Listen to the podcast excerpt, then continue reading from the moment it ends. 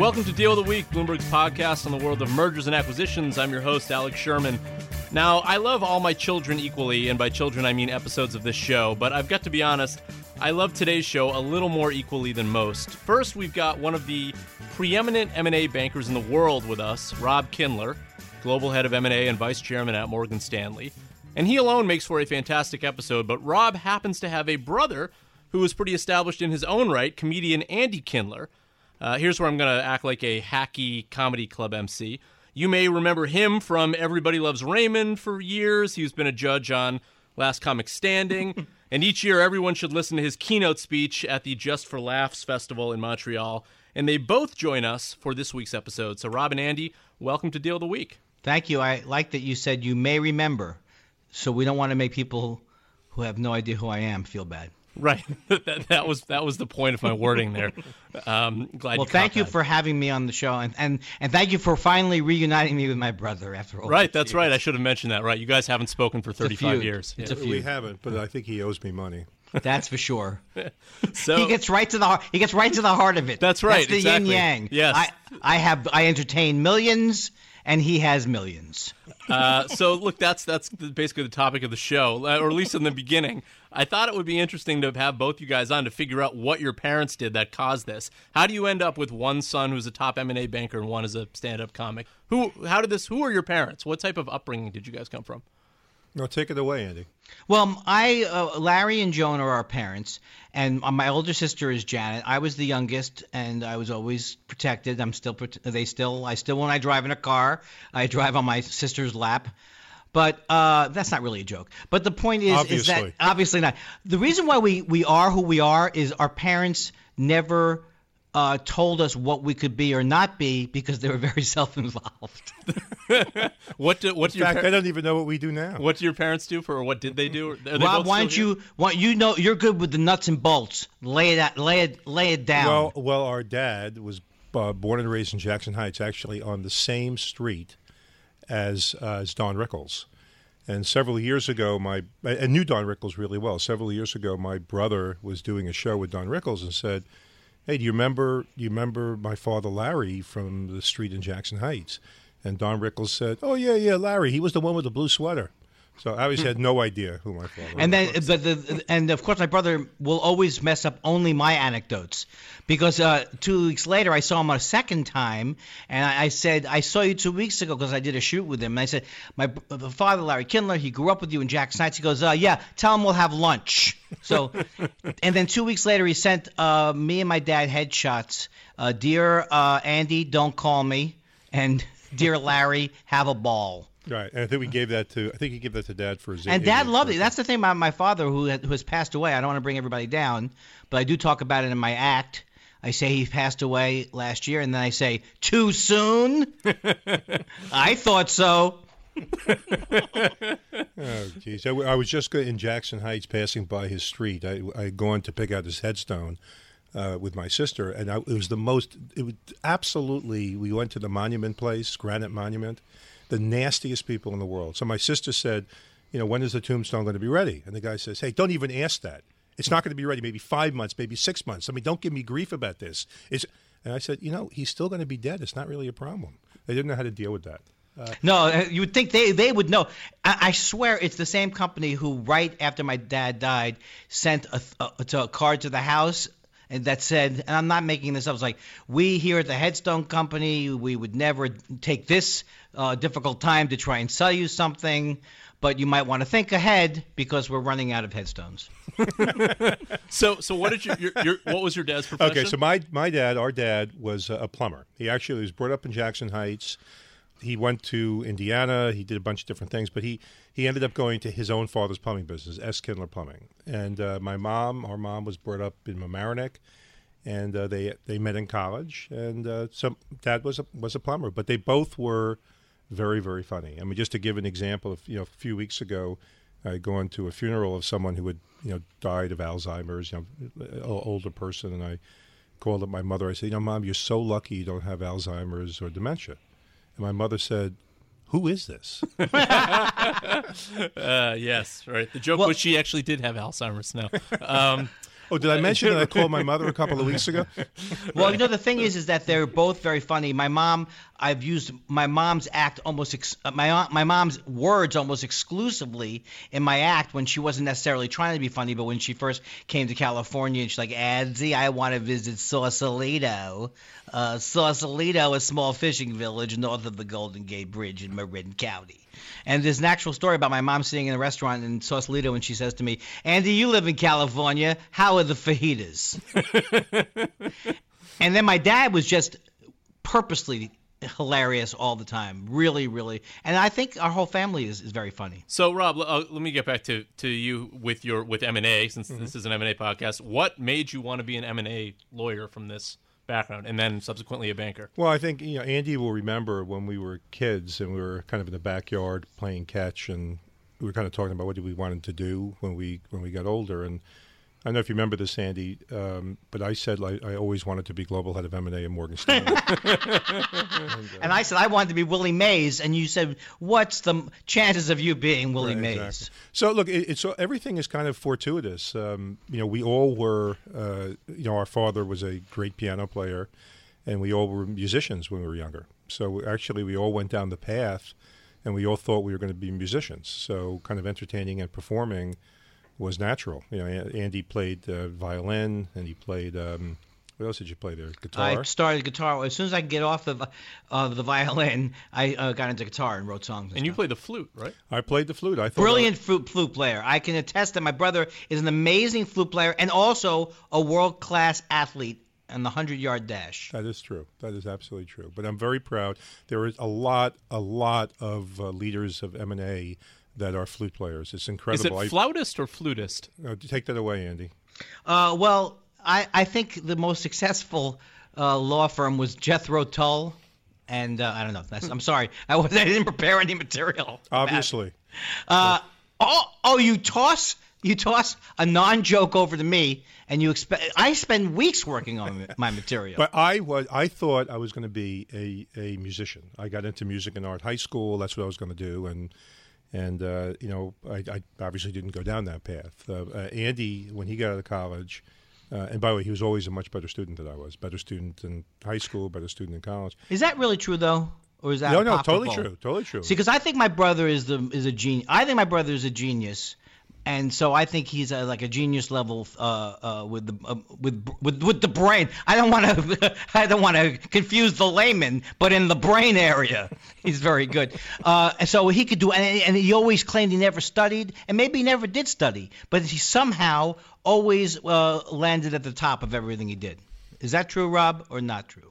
Um, it's it's somewhat true. It's somewhat true. Been and I had to work way. hard. Well, I didn't work that hard because it was the 70s. Uh, but I was an English lit major, and I was good at writing papers. So What attracted you to, to becoming a, a lawyer, though? Oh, so it was it was basically one of these things where you know I went to, to college and I did end up playing in the orchestra and the, the band and I took up some other instruments like bassoon and others and and I also majored in romantic poetry. So being a romantic poetry and music major and playing the flute and bassoon was it's a perfectly logical That's right. segue. Yeah, this sounds like some sort of Mad Libs. Yeah. yes, random terms and then lawyer. Uh, Alex, I must interject with this joke that I wrote myself. And the joke is the guy who invented Mad Libs is laughing all the way to the shoe. Uh, th- yeah, that joke really plays well now with like the 15 year olds, right? They're all doing Yeah. Mad Libs. I don't have a reference that anyone under 30 can understand. right. Well, it's a, look, you and me both, I My bicentennial material, nothing. It's, yeah. So I- so I- Y2K. So I went to. that- We're talking about me, Andy. Okay. Sorry. Okay. So we went to. Uh, I went to law school for the reasons a lot of people went to law school back then. Uh, you just, I kind of didn't know what I wanted to do. You know, way, way back when. And now. Right, well, pretty much. But way back when, when I graduated, again, I graduated 40 years ago. Kind of the hierarchy was if you were a genius, you went to medical school. If you were marginal, you know, pretty smart, but not quite, you went to dental school. If you're kind of of average intelligence, you go to law school. and if you're a blithering idiot dope, you went and got an MBA. Look how that's worked out financially. That's right. Exactly. it's, it's it's just the reverse. So look, what you switched. Uh, you know, after six years or so, were you at Cravath? No, I was there 20 years. 20 years. Sorry, 20 years. Uh, so that's. I mean, that's a full career as a lawyer. What did you switch to banking because you'd had it with law because there's more money in banking? What was the deciding factor? Well, you know, I, I, I was talking to a friend of mine who's a concert promoter uh, back when I was making the switch, and I was going through all the reasons about wanting to have a different challenge, and I'd done this for 20 years, and I wanted to get, you know, exposed to something different. It's good to make changes and all of that. And my friend, the concert promoter, said, uh, "You know, uh, Rob, we have a saying in the music business: it's not the money, it's the money." So yeah, that was I had a lot to do with it. Sure, I was I was out there and I saw as, a, as an M and A lawyer that there were bankers making a lot more money. Um, it uh, I thought I had kind of the skill set to do it, uh, so I went for it. But that was that was 16 years ago. All right. So with that backdrop, Andy, how did you decide that you wanted to become a stand-up comic? And uh, you know, using your older brother as an example, there was his path ever a draw to you, or did you know from the beginning you wanted to do something I else? the anything that I would be attracted like I was I did think at certain points in my life that I would like to be a lawyer and in fact after college um, when I came out to LA and it didn't work out that you went to like a the student union and you and you found out in the bulletin board what play you were in when I got like plunged into regular life I uh I actually def- uh, defended m- my ex-girlfriend in to get her unemployment compensation. And at one, and I did such a good job. At one point, the guy cut me off. I said, "I, I know. I'm leading the witness." and uh, so he said, "You actually are good at this." Well, actually, what I was good at is I'm good at like talking to people, and I enjoyed. So if I could go just to the Perry Mason, as the kids know, Perry Mason. If I could go right to the courtroom, that would have been attractive to me. But there's, a, I just realizing from Rob's story though, there was there's a lot of similarities between both of us because I think the thing that did drive, because Rob would say it's money, but I think it's also he did not want to be a partner in a firm, and it wasn't as interesting as it maybe could look going in. And I think he kind of ended up doing what I'm doing in terms of making his own path. I mean, for me, I wanted to be a mus- uh, like a musician, like a rock musician from the when I was time I was a little kid, I wanted to be like the Beatles, and I wanted to be uh, a rock star. And then when I got in college, I was in bands, and I was totally convinced I was going to be a professional musician. I never could think of I didn't want to go to law school. I didn't want to have a regular job, and I just happened to stumble after failing at music for so many years. I just happened to stumble into stand-up comedy. But even as a stand-up comic, you know, I've never gotten into writing for sitcoms. I never did anything where I have to work with other people in any kind of office setting. And so that's where I think there is some like similarities, but I really was just driven by the fact that I've always wanted to entertain people. I mean, that sounds corny.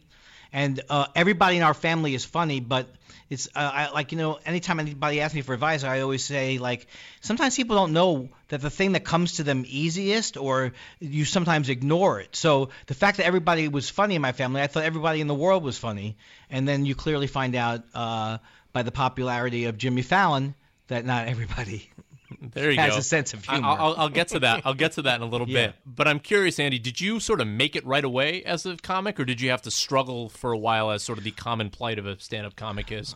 Well, I had to struggle in the sense that I graduated from college, which was a magical wonderland, upstate New York. I came to LA. I was in all these bands, and for years I had terrible day, day jobs. Like I sold door to door for two years. I sold Time Life books on the phone. I uh, I worked as a bartender. So I did all of these day jobs, uh, and I and I got burnt out on music when I started in comedy, which was in 1984, a friend of mine, I used to work in a stereo store, and a friend of mine at a picnic, he he said, "Hey, you're funny. You ever think of doing it?" I said, "No, I never did." So I actually started with him, and I was with him for a couple of years, and I went on my own. And I wouldn't say it was instant, but unlike music, it just took its own path. So I started in '87. For for the next five years, I was on the road for five years, and things came naturally. So I feel very blessed in that way that it did seem to like I struggled, but I started at a great time, and it felt like things have was, was always moving forward with Rob's financial support. right, that's what I was sort of getting at. Look, I, t- but seriously, on those lines, I'm. You're very open, both on Twitter and and generally in your stand-up act about, you know, being fairly progressive and liberal. And I'm curious that that doesn't really mesh per se with uh, with Wall Street. You know, candidly, what do you think about the industry and what your brother does?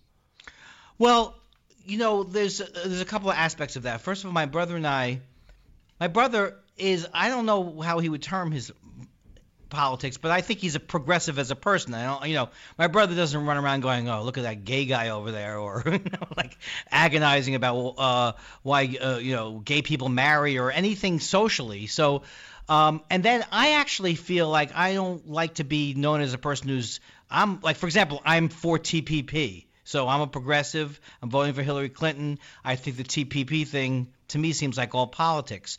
So I think there's a lot of areas that my brother and I uh, agree about.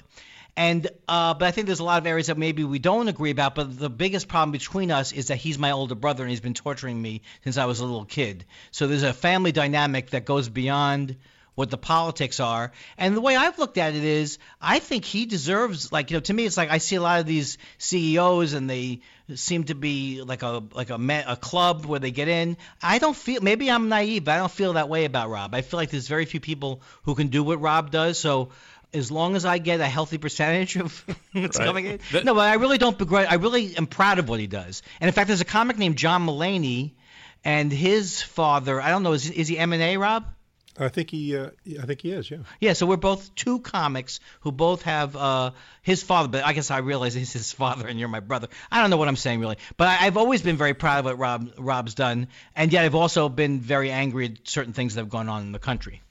I'll have to get Mulaney's dad and Mulaney on the show next to have a, a juxtaposition. Don't cut there. us short just to make that call. Right, right, exactly. well, maybe he'll have some material for people under 30 for our for, for, our listenership that's under 30 um, who's listening to an m&a podcast on bloomberg uh, so look a couple questions about actually m&a for you rob though uh, you, have been on for people that don't know rob has uh, been on some of the biggest deals of the past let's say 10 to 15 years uh, i mean you sold nextel to sprint uh, you represented comcast when they bought at&t broadband for $72 billion and then advised time warner cable when first Comcast and then Charter bought Time Warner Cable. You advised Valeant when it was trying to buy Allergan. Uh, you repped Grupo Modelo when it was sold to Anheuser-Busch, a lot of other ones. Of all of these deals, what stands out to you as your very favorite deal to work on? And you can interpret that in however way you want.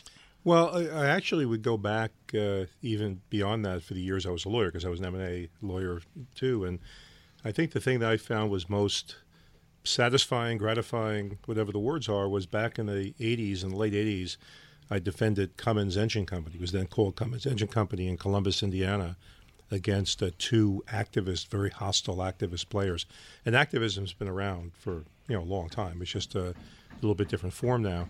And we were able to fight off uh, the activists.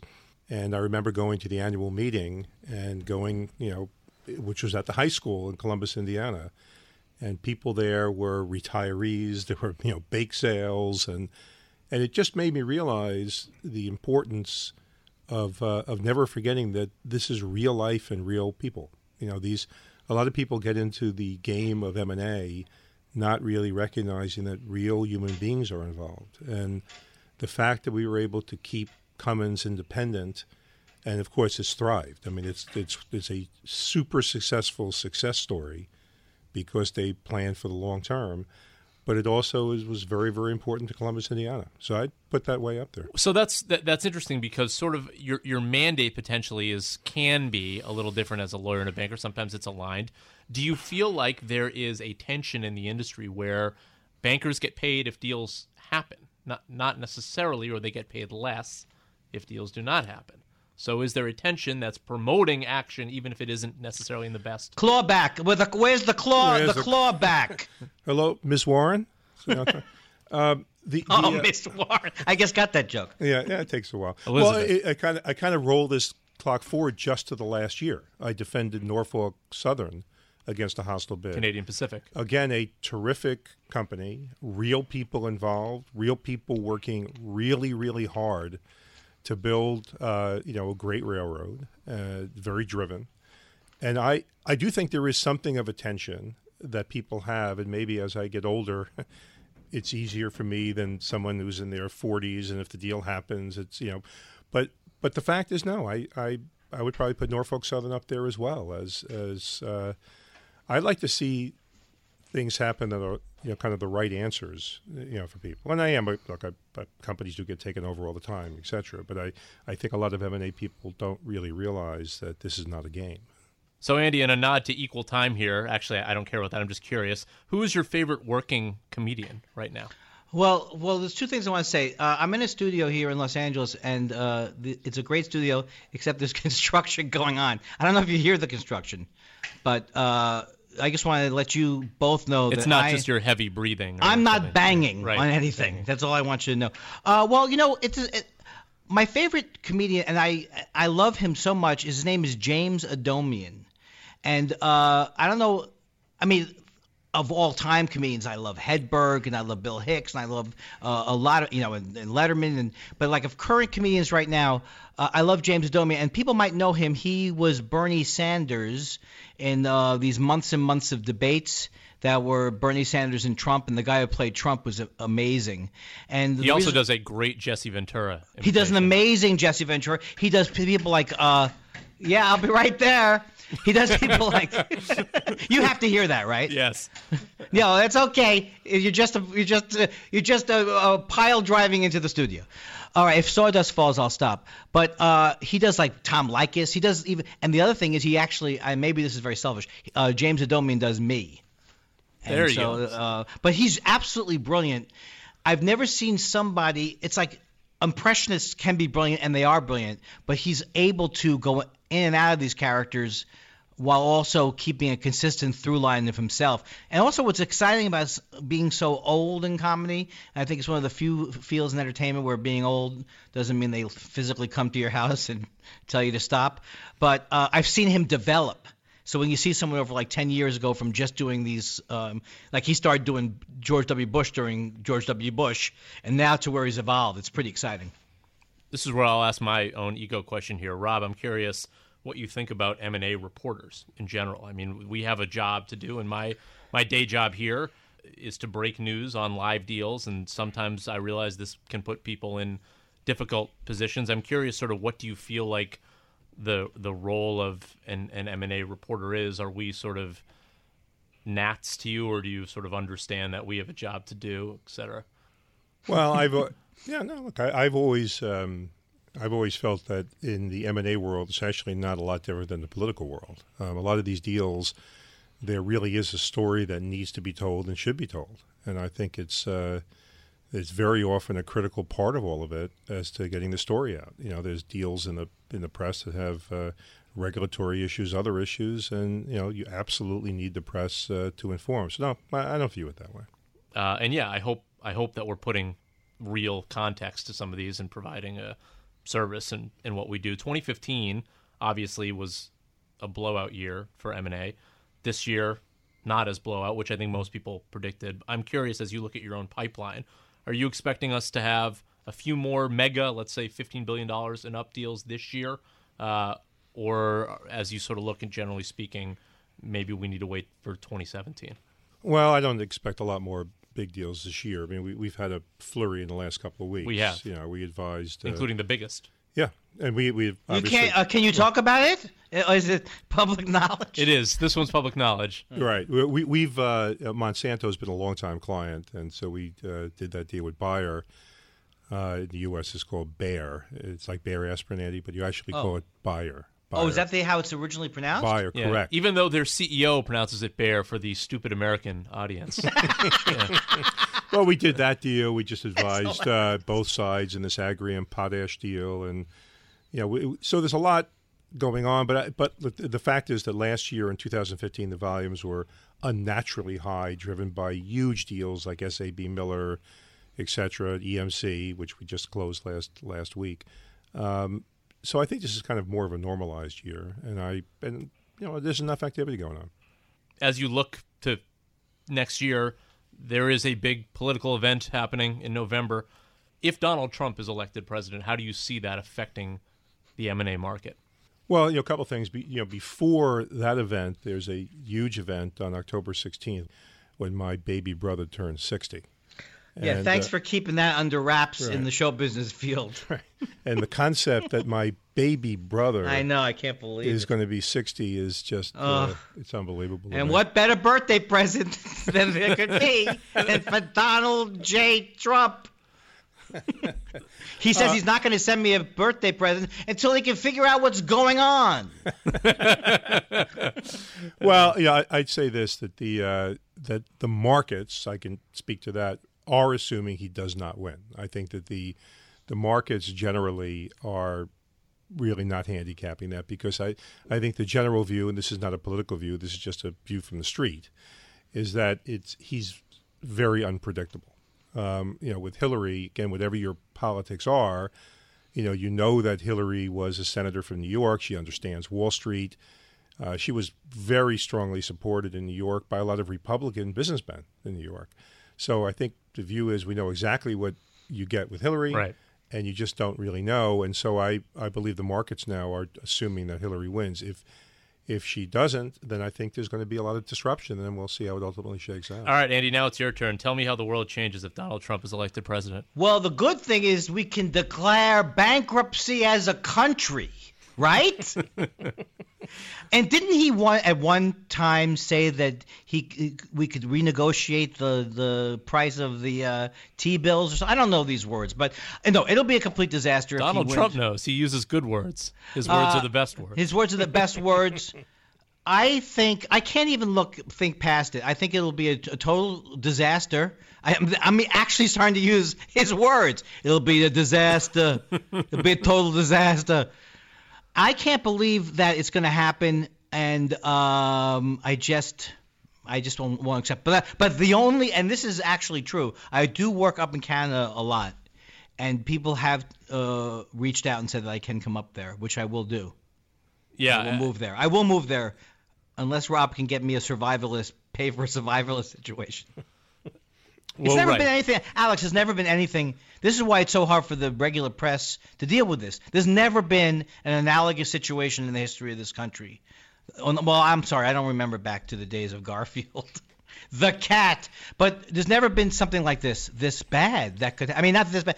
Well, wherever your politics are, Well, sure. I think it's crazy. But I think that Rob's answer sort of hints at that, right? Which is that be- maybe because there has never been anything this crazy, the market also just, including it's not just the press, maybe the market too has just chosen to sort of ignore the possibility. I mean, if you look at you know 538, which has been historically very good at this, they say there's a one in three shot that Trump gets elected at this point. It's even higher now. Yeah, Uh, that- that's not a black from- swan event. Yeah, they've gone from 80-20 to I think last night it was 60 62-38 in, in in Nate Silver. So it really has changed. Uh, You could say this is somewhat like Brexit, where the market and a lot of the economists just didn't think there was any chance that they would vote to leave, and uh, there was huge disruption right after. And then you know a week later it was it became a non-event, but near-term disruption for sure. Yeah, I just don't see it as as like Brexit because I think I don't know. I am pretty much optimistic all the time, and if you had told me that Obama would have been elected when I was a kid, I would have said there was a chance. And so I'm hopeful, you know. So I just can't believe that this country is going to come together to make that decision. I just, I just can't accept it. Andy, one more question for you. I mean- my, my job is to break news here, so I'm hoping to get a scoop from you here, maybe some breaking news from you. Uh, You've you're you've you've sort of developed a reputation for calling out comedians that are a little too smug about their success, or maybe just not that funny. Who's someone that's and you mentioned Jimmy Fallon earlier, but I've heard you talk about Jimmy Fallon before. Who's someone that's recently annoyed you? Maybe someone that'll show up in your just for laughs keynote. Recently annoyed me. Next year. Um, So you can't go with Whoopi. You can't go I no can't with go Jay Leno, usual. no Ricky Gervais, No, Ricky Uh, Gervais. I guess, and this just this might actually hurt Rob's feelings. I don't get this whole karaoke in cars phenomenon. I just I uh, love that. I he love loves Corden. It. I, think don't he's get fantastic. it. I don't. The whole idea where in a talk show you bring out all the guests for the, for the year and you have them talk to each other. I don't know. I don't. Maybe maybe I don't understand what the kids. The kids today they love to watch someone else do karaoke. No, you can't do anything negative against James Corden. The guy Yeah, I look. So, so my take on on that is that James Corden is really good at it. So it's just like let's watch James Corden sing. I don't Right. like. Who cares who's in the other seat? You know, it's like, yeah, all right. James Corden's better than everybody else. All the professionals that come on. I don't know if you saw the one with Britney Spears. She literally barely sang. It's Right. just James Corden karaoke. So Yeah, but you are aware that there's 50 other minutes to the show where he's not doing well. I- I'm not aware because I'm only watching the clips like a like a, like a millennial. I'm not Right. actually sitting down at 11:30 or whenever that show airs. 12:30. 12:30. I'm up. Well, I'm up. Yeah. it's hard though because you know, like I, I did this joke that's, that's making making the rounds again today, which was my impression of uh, Jimmy Fallon interviewing uh, Stalin. Stalin, so great, so great, big fan, Stalin. Stalin, I heard you killed 30 million people. That's crazy. Would you like to play charades? Yeah, th- exactly. I So, mean, uh, you're right. That- that's that's a little too go- close to home after what happened with Donald Trump. It's not. That's hard. It's hard to go away from him being the new villain, Jimmy Fallon, because if he's uh, he's fake la- he fake laughed at Trump doing some weak joke about eating McDonald's. So it's hard to look past that to anything else to criticize. But um, I have to think about it further. This is I'm not defending Jimmy Fallon here, but but the the Stalin comparison does break down a little bit because Stalin didn't have a show on NBC that ran for like 10 years and probably had a pre-existing relationship. Ah, but here's where you're wrong. If Lorne Michaels had been around, he would have. If Saturday Night Live had been around, you bet Stalin, Stalin would would have been on, right. Because I. Trump He would have been hosting. It. That's right. And then and then uh, uh, they would have made an announcement: Hitler can't host this week because of bunker issues. I would have liked to have heard Don Pardo uh, introduce Stalin. I Adolf Hitler, Joseph Stalin. Musical guest Goebbels. Maybe Don Pardo wanted to pass away before That's right. I'll give him the benefit of the doubt. he doubt. had to say that. All right, I'm going to end this with uh, uh, a question for both of you. Are you James Lipton? I'm James Lipton here, and, and this will be as hard hitting as a James Lipton question. This is a going to be a contest between the two of you. You each get a chance to tell one joke to see who is funnier. Oh my god. that that's that is not good. That is not good. That is You mean not, an actual joke, like a Like a street Tell me a real joke. A real joke? joke. A real joke. You must what? know a joke. Like a joke that you? Like, what like- kind of joke? Like Oh, like a regular joke. Anything. Sure. Anything is. What, what, I will leave that up to you. You I'll could, tell a regular joke, Okay, and go I'll ahead, give ahead, Rob. Okay, because I'm not going to do one. I'll give Rob time to think. This is not my joke. If I was going to go with a representative, I've already given several of my jokes. You but, have. Um, so these two Jew uh, these two Jewish men are driving down the street, and uh, the, and uh, Moishe says, "Oh, Irving, look at that uh, sign on that church. It says uh, we pay for converts, fifty dollars. We pay for converts. Irving, go in there and get the fifty dollars. Uh, then just tell them you're going to convert." So Irving goes in. Uh, he's in the church for an hour. He's in the church for two hours. After three hours, he comes out, and Moishe goes, "Did you get the money?" And Irving goes, "Is that all you people ever think about?" That's not bad. That's very good. That is a very very old joke. Yes. a Yeah, very. I'm not old claiming joke. to have written it. That's a little bit like this guy who's uh, driving. Uh, Nice segue, Rob. no, no, a guy he's driving. It's in Miami. He's an old, very old guy, even older than me and you. And he's like 80 years old. He's driving down the street, 15 miles an hour in a 60 mile an hour zone. The police pull him over. They license and registration, and they he, they say, "Mr. Moskowitz, do you realize that your wife fell out of the car three miles ago?" And Mr. Moskowitz says, "Oh, thank God! I thought I was going deaf." All right. I love that joke. Love that joke. I will let uh, the audience decide which of those two jokes was better. I think you Uh, buried both of our careers I- with your last po- question. Possibly, possibly. Well, I, you know, at least I, I, I don't, uh, I don't expect Morgan Stanley to fire Rob. At least based on that, I don't know if that's. Uh, let, look, let me, let me uh, ask you this: are, are there certain executives that you've worked with that are particularly funny? Not particularly. Yeah, not particularly. Not particularly. But I, I need this job. I need this job because my brother wants to keep working, and That's right. he needs the money. It's not for me. It's not for me. I've done everything I've done, being on Wall Street, sacrificing my dreams as a musician and as a poet, have all been for my brother so that he could pursue his career. and I- so that he could tell me every three months that I would be poor and on the streets without him. you would be. You would be. Hmm. Well, all right, Andy, I'll help you. You can follow Andy on Twitter at Andy Kindler. Rob, do you have a Twitter? No. yes, my Twitter is Andy Kindler.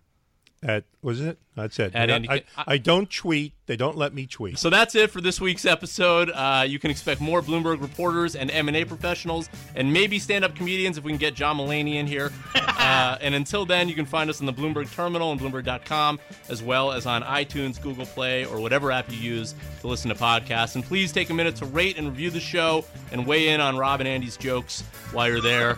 and you can also follow me on Twitter at Sherman4949. I have. Thank you, Andy. I appreciate that. Rob, you get a pass. See you next week.